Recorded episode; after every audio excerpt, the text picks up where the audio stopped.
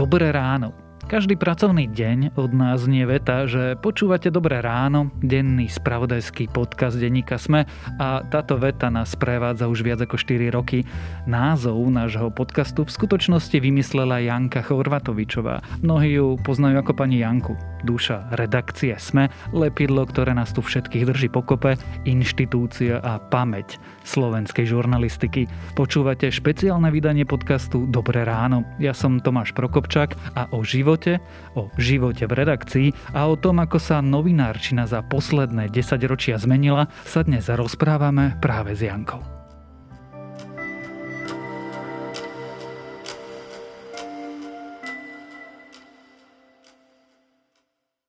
Počúvaš naše podcasty?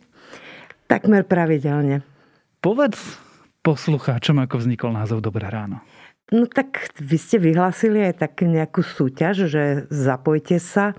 A pamätám si, že som prišla k vám do kancelárie, kde ste nad tým mudrovali a poviem také starosvedské slovo, že mondorfírovali a ja hovorím, však veď je to ráno, tak nech sa to volá dobré ráno. A vy ste povedali, že OK. Upratela si nás dobre, čo? Tak čo sa, akože na tom sa podľa mňa nedalo nejak veľmi veľa vymýšľať, keďže to bolo ráno a keď vstaneme, stretneme sa, povieme dobré ráno. A ty to tak pekne hovoríš vždy v tých podcastoch. A my sme všelijaké také čudné nápady mali, dokonca anglicizmy a, a vidíš. Vieš, a tie anglicizmy, to je ťažká vec, ako povedzme si tak, ako je preniká to do tej našej reči a ja sa veľakrát tak neviem stotožniť s tým. Za prvé mám už aj svoj vek, neovládam angličtinu, takže veľakrát si to musím aj vygoogliť.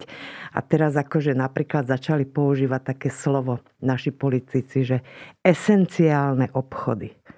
Myslí si, že všetci tomu rozumeli, čo to je za výraz? No, aby som si typol, že tak 2-3 milióny ľudí vôbec netušia, čo to je esenciálne. No, tak to sme sa len vrátili k tomu týmto všelijakým nápadom, že vsúvať do Slovenčiny kde aké takéto nové výrazy, ktoré naozaj nie sú veľakrát pre ľudí. Držme sa troška viacej tej Slovenčiny. Prekvapilo ťa, že sa to tak uchytilo? Za prvé, nevedela som si to dosť dobre predstaviť. Vieš, za môjho života toľko zmien prešlo v žurnalistike, neviem, čo má podcast. Čo to je podcast? Ja ešte aj dneska veľakrát musím kde komu vysvetľovať, čo to je. A čo odpovedaš ľuďom, keď sa ťa... Že to máš také rádio. Vysvetľujem im, že môžeš to počúvať aj v mobile. Keď nemáš počítač, tak môžeš si to nadstaviť v mobile. Dáš si sluchatka do uši, ideš po ceste, počúvaš. Môžeš si to nastaviť v aute. Veľmi veľa ľudí to počúva ráno v aute. Proste si to pustí a dozvie sa, že čo sa deje vo svete a podobne. Takže týmto spôsobom to vysvetľujem mojim starším priateľkám, ktoré nie sú tak technicky zdatné. A to sa nedá preložiť do Slovenčiny, to je ako prvé, čo sa ma moja jedna kamarátka opýtala. Ja hovorím, no nie, lebo to je taký terminus technicus, no nepreložíš to. Akože čo to je do Slovenčiny. Skúsme sa zamyslieť, keď práve, že, že namiesto tých všelijakých nápadov sme zostali pri tom dobrom ráne, ako by sme mohli po slovensky volať podcast? No netuším, Tomáško, to naozaj je na mňa ťažká otázka. Podcast, to preložme to, čo to znamená. Vieš čo? Nepreložiteľné podľa mňa, absolútne nepreložiteľná vec. Ale vieš, podcasty podľa mňa sú dneska fenomén. Absolutný fenomén. Lebo každý počúva podcasty, kto je teda akože v týchto... Ale to je jedna vec a druhá vec. Akože vybrať si. Je ich tak strašne veľa.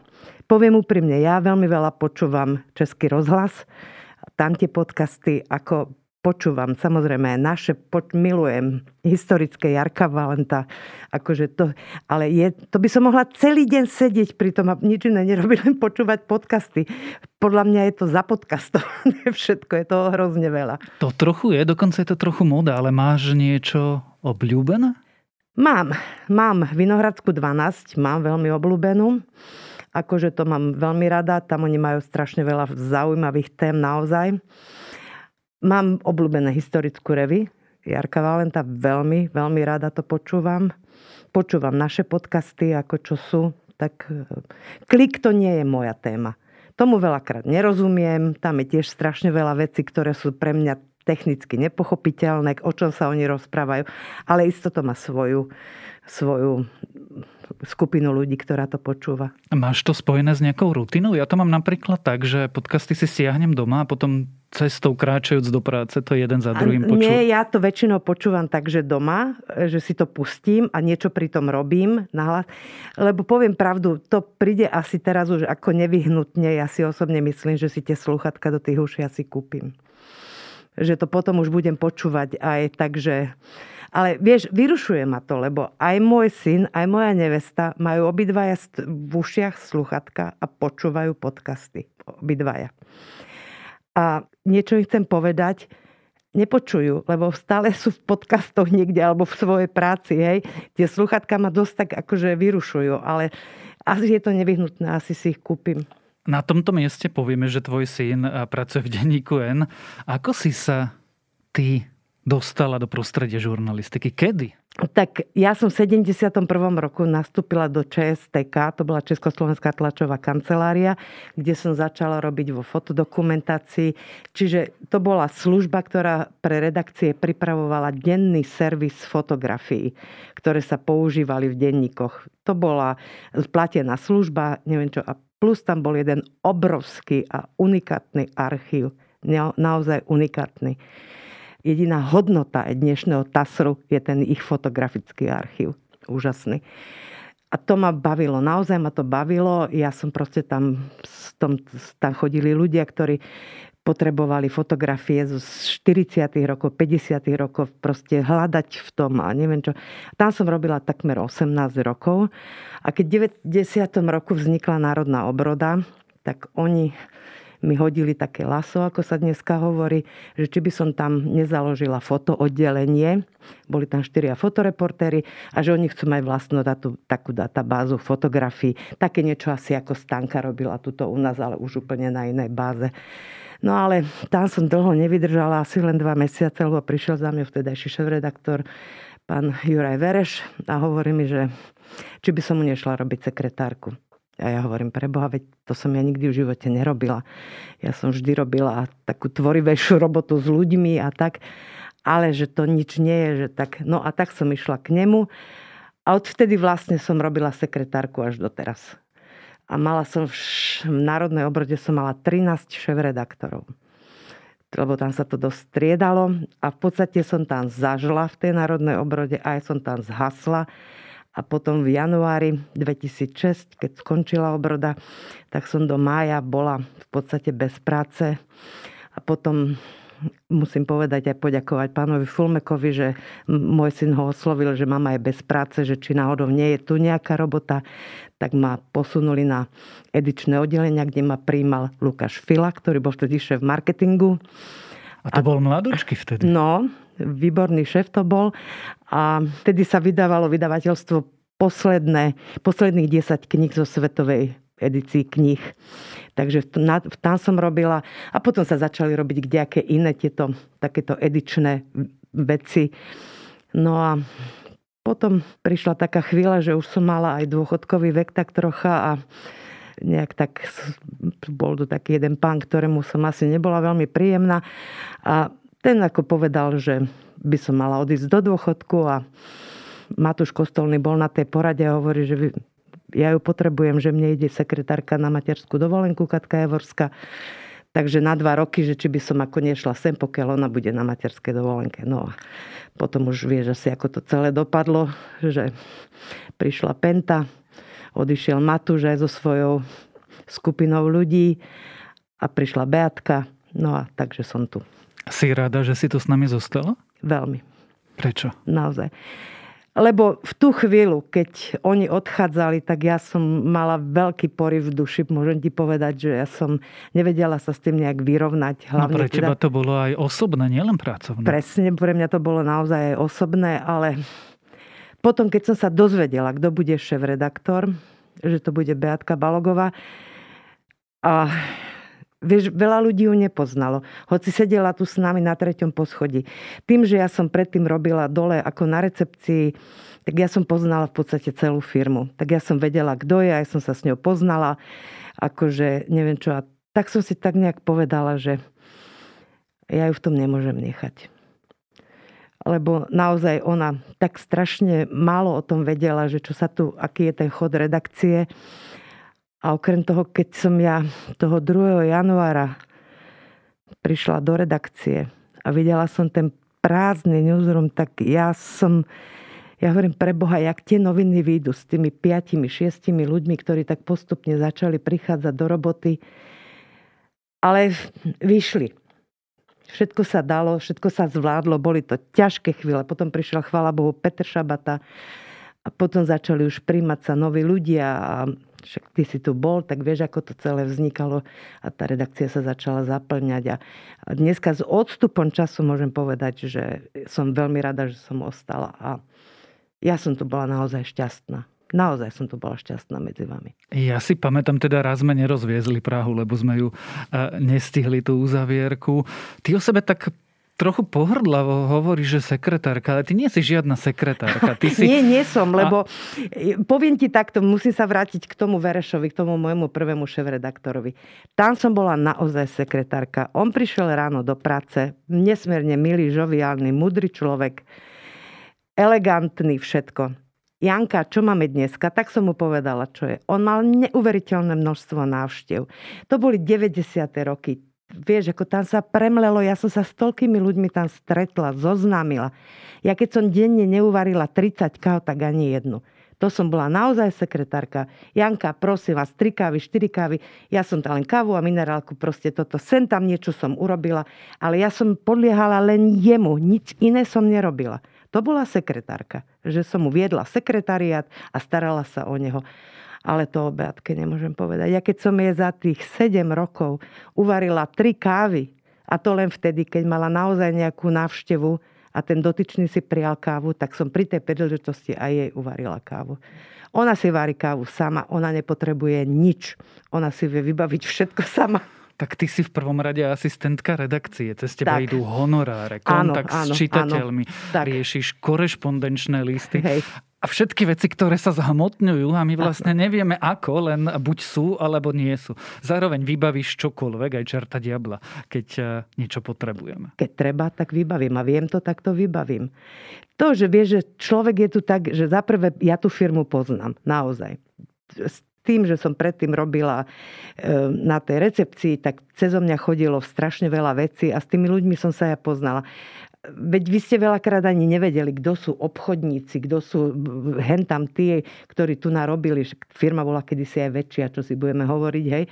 A ja som ich ale poznala. Čiže mne, keď si aj ty prišiel za mňa, si povedala, ja som vedela, kto to asi tak môže byť, tak som vedela, kam mám zavolať, koho sa opýtať, alebo niečo také. Takže je to veľká devíza poznať firmu, že kto tu je.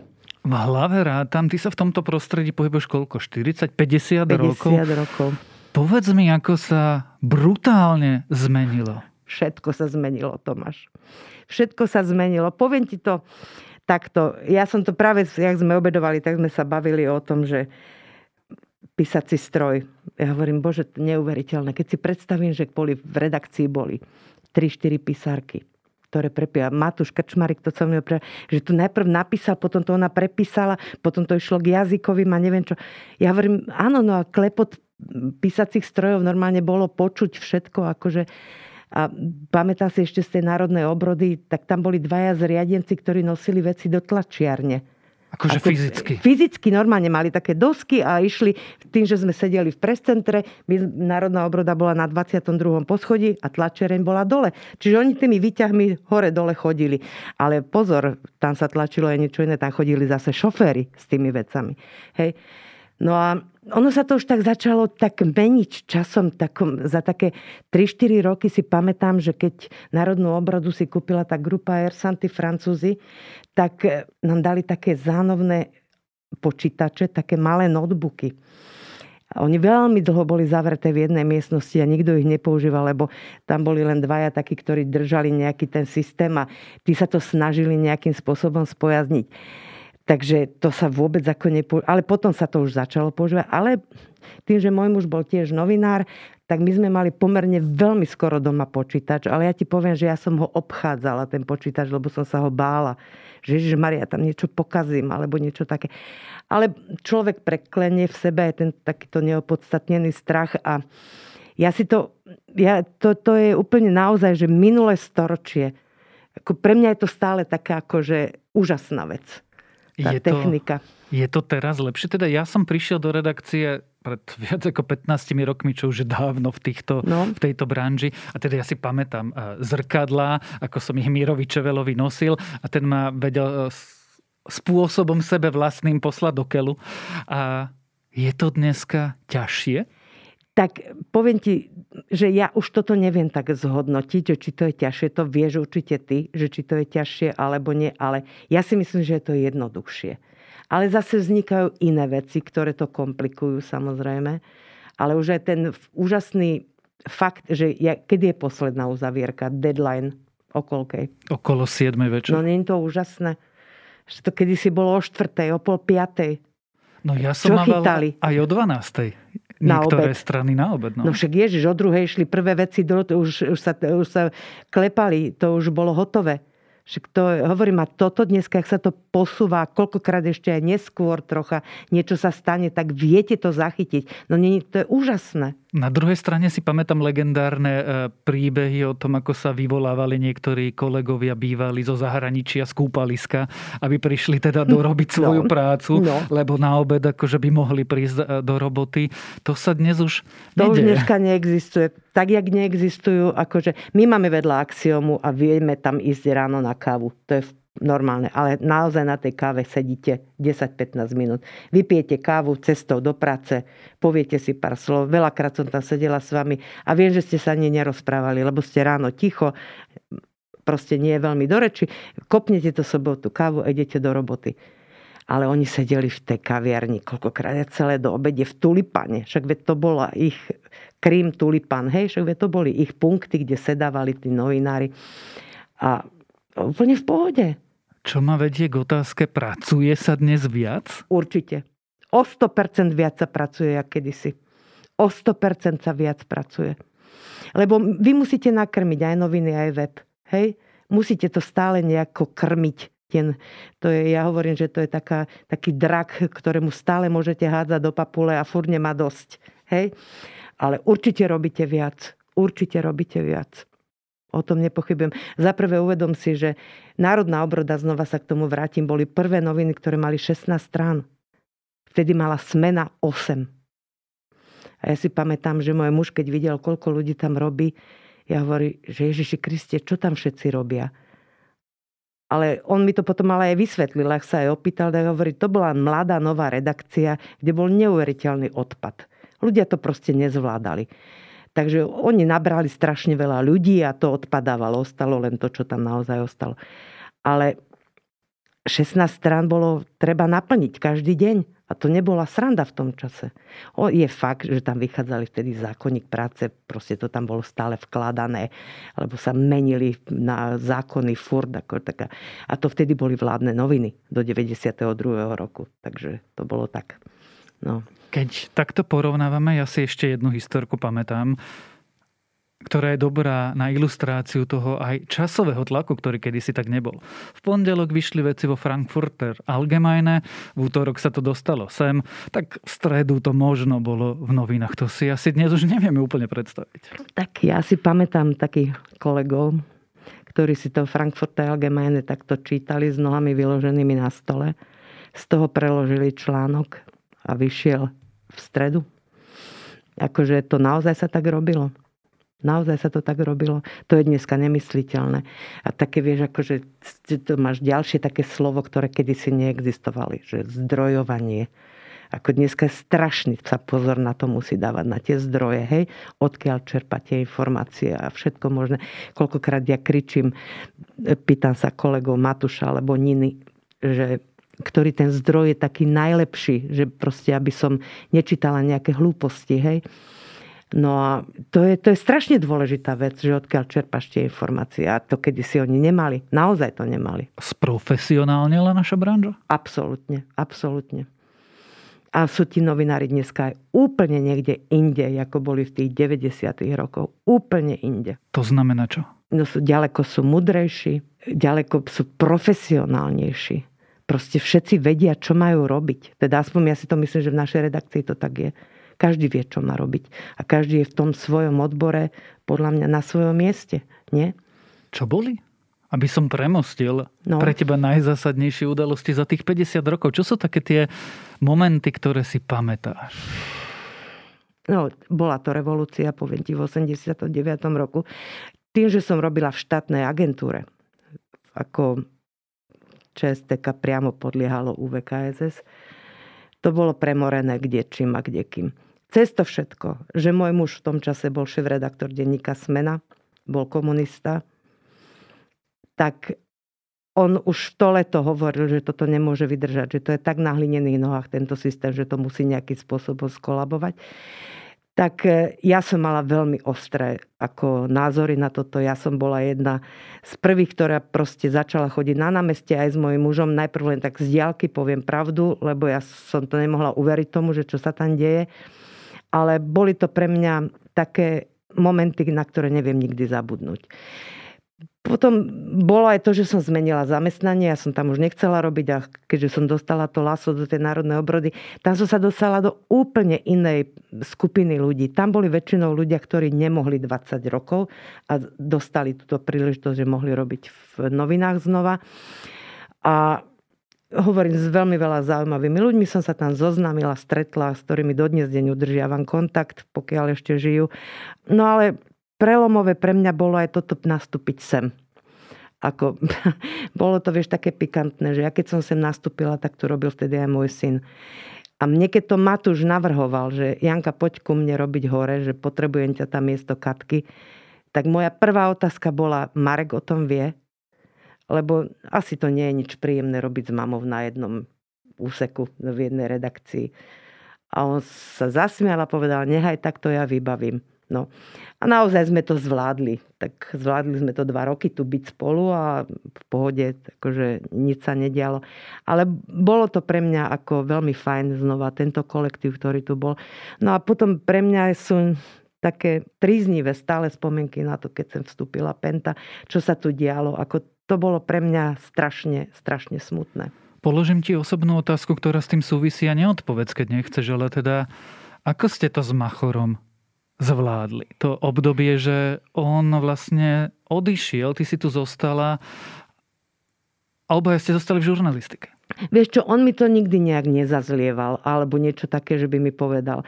Ja keď som ako aj potom, ja som vedela, že ani to oni z počiatku to nemali ľahké. No ale oni ťa volali do NK. Volali ma, ale ja potom hovorím, ja som sa potom rozhodla, že ja ostanem tu, keď som sa dozvedela, kto tu bude šéf-redaktorka. Keby to nebola Bea, asi odídem s nimi. Ale bola to ona a tak som si povedala, že vieš Tomáš, že ja už som aj v tom čase bola vo veku, keď som mohla kľudne ostať doma akože som si povedala, keď to nevidie, tak čo, ostanem doma a vybavená vec.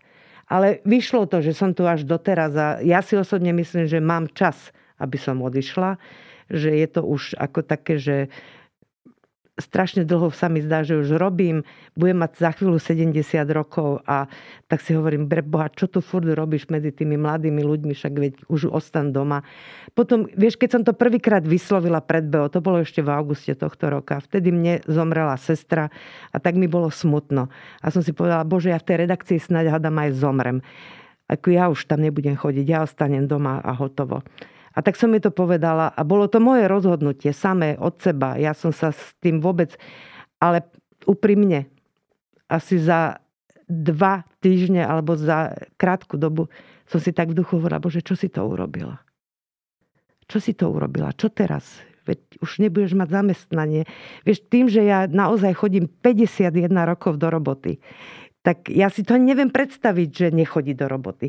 Na druhej strane treba úprimne povedať, že korona ma vychovala, že viem byť doma, že tým pádom, že sa nesmelo chodiť von a neviem čo všetko možné. A ja som to dodržiavala. Nechodím veľa medzi ľudí, absolútne skoro. Ale a viem aj z domu robiť aj som robila, úplne plnohodnotne sa dá povedať. Raz za týždeň som sem prišla, to som sem musela prísť, lebo sú veci, ktoré sa nedajú robiť aj z home office. A, ale tak myslím si, že takto je to dobré, ako to teraz je. Ja ťa nebudem presviečať, to som robil dlho a už vôbec nie tu v podcaste pred poslucháčmi, ale vieš si predstaviť, že by si robila niečo v živote iné? Nie, neviem. Ani ti to nikdy nenapadlo? Nikdy ma to nenapadlo. Čo na tejto práci miluješ? Možno to, že sa môžem rozprávať s vami. Tomáš, že ja viem, že kedy môžem vstúpiť do nejakej debaty. Mám v sebe tú seba reflexiu. Ja poznám šéf-redaktorku možno ako málo kto. Ja presne viem, za akou náladou príde do roboty. Ja, to, ja ju poznám. Ja viem, kedy ju môžem osloviť, kedy ju nemôžem osloviť. Ako, to sú veci, ktoré... Ja viem, kedy môžem prísť za tebou alebo aj za kýmkoľvek, že s triviálnou, hlúpou otázkou, ktoré nerozumiem a chcem sa o tom niečo dozvedieť viac. Ale, a toto ma na tom baviť, že sú tu ľudia, ktorými sa ja môžem slobodne rozprávať o čomkoľvek.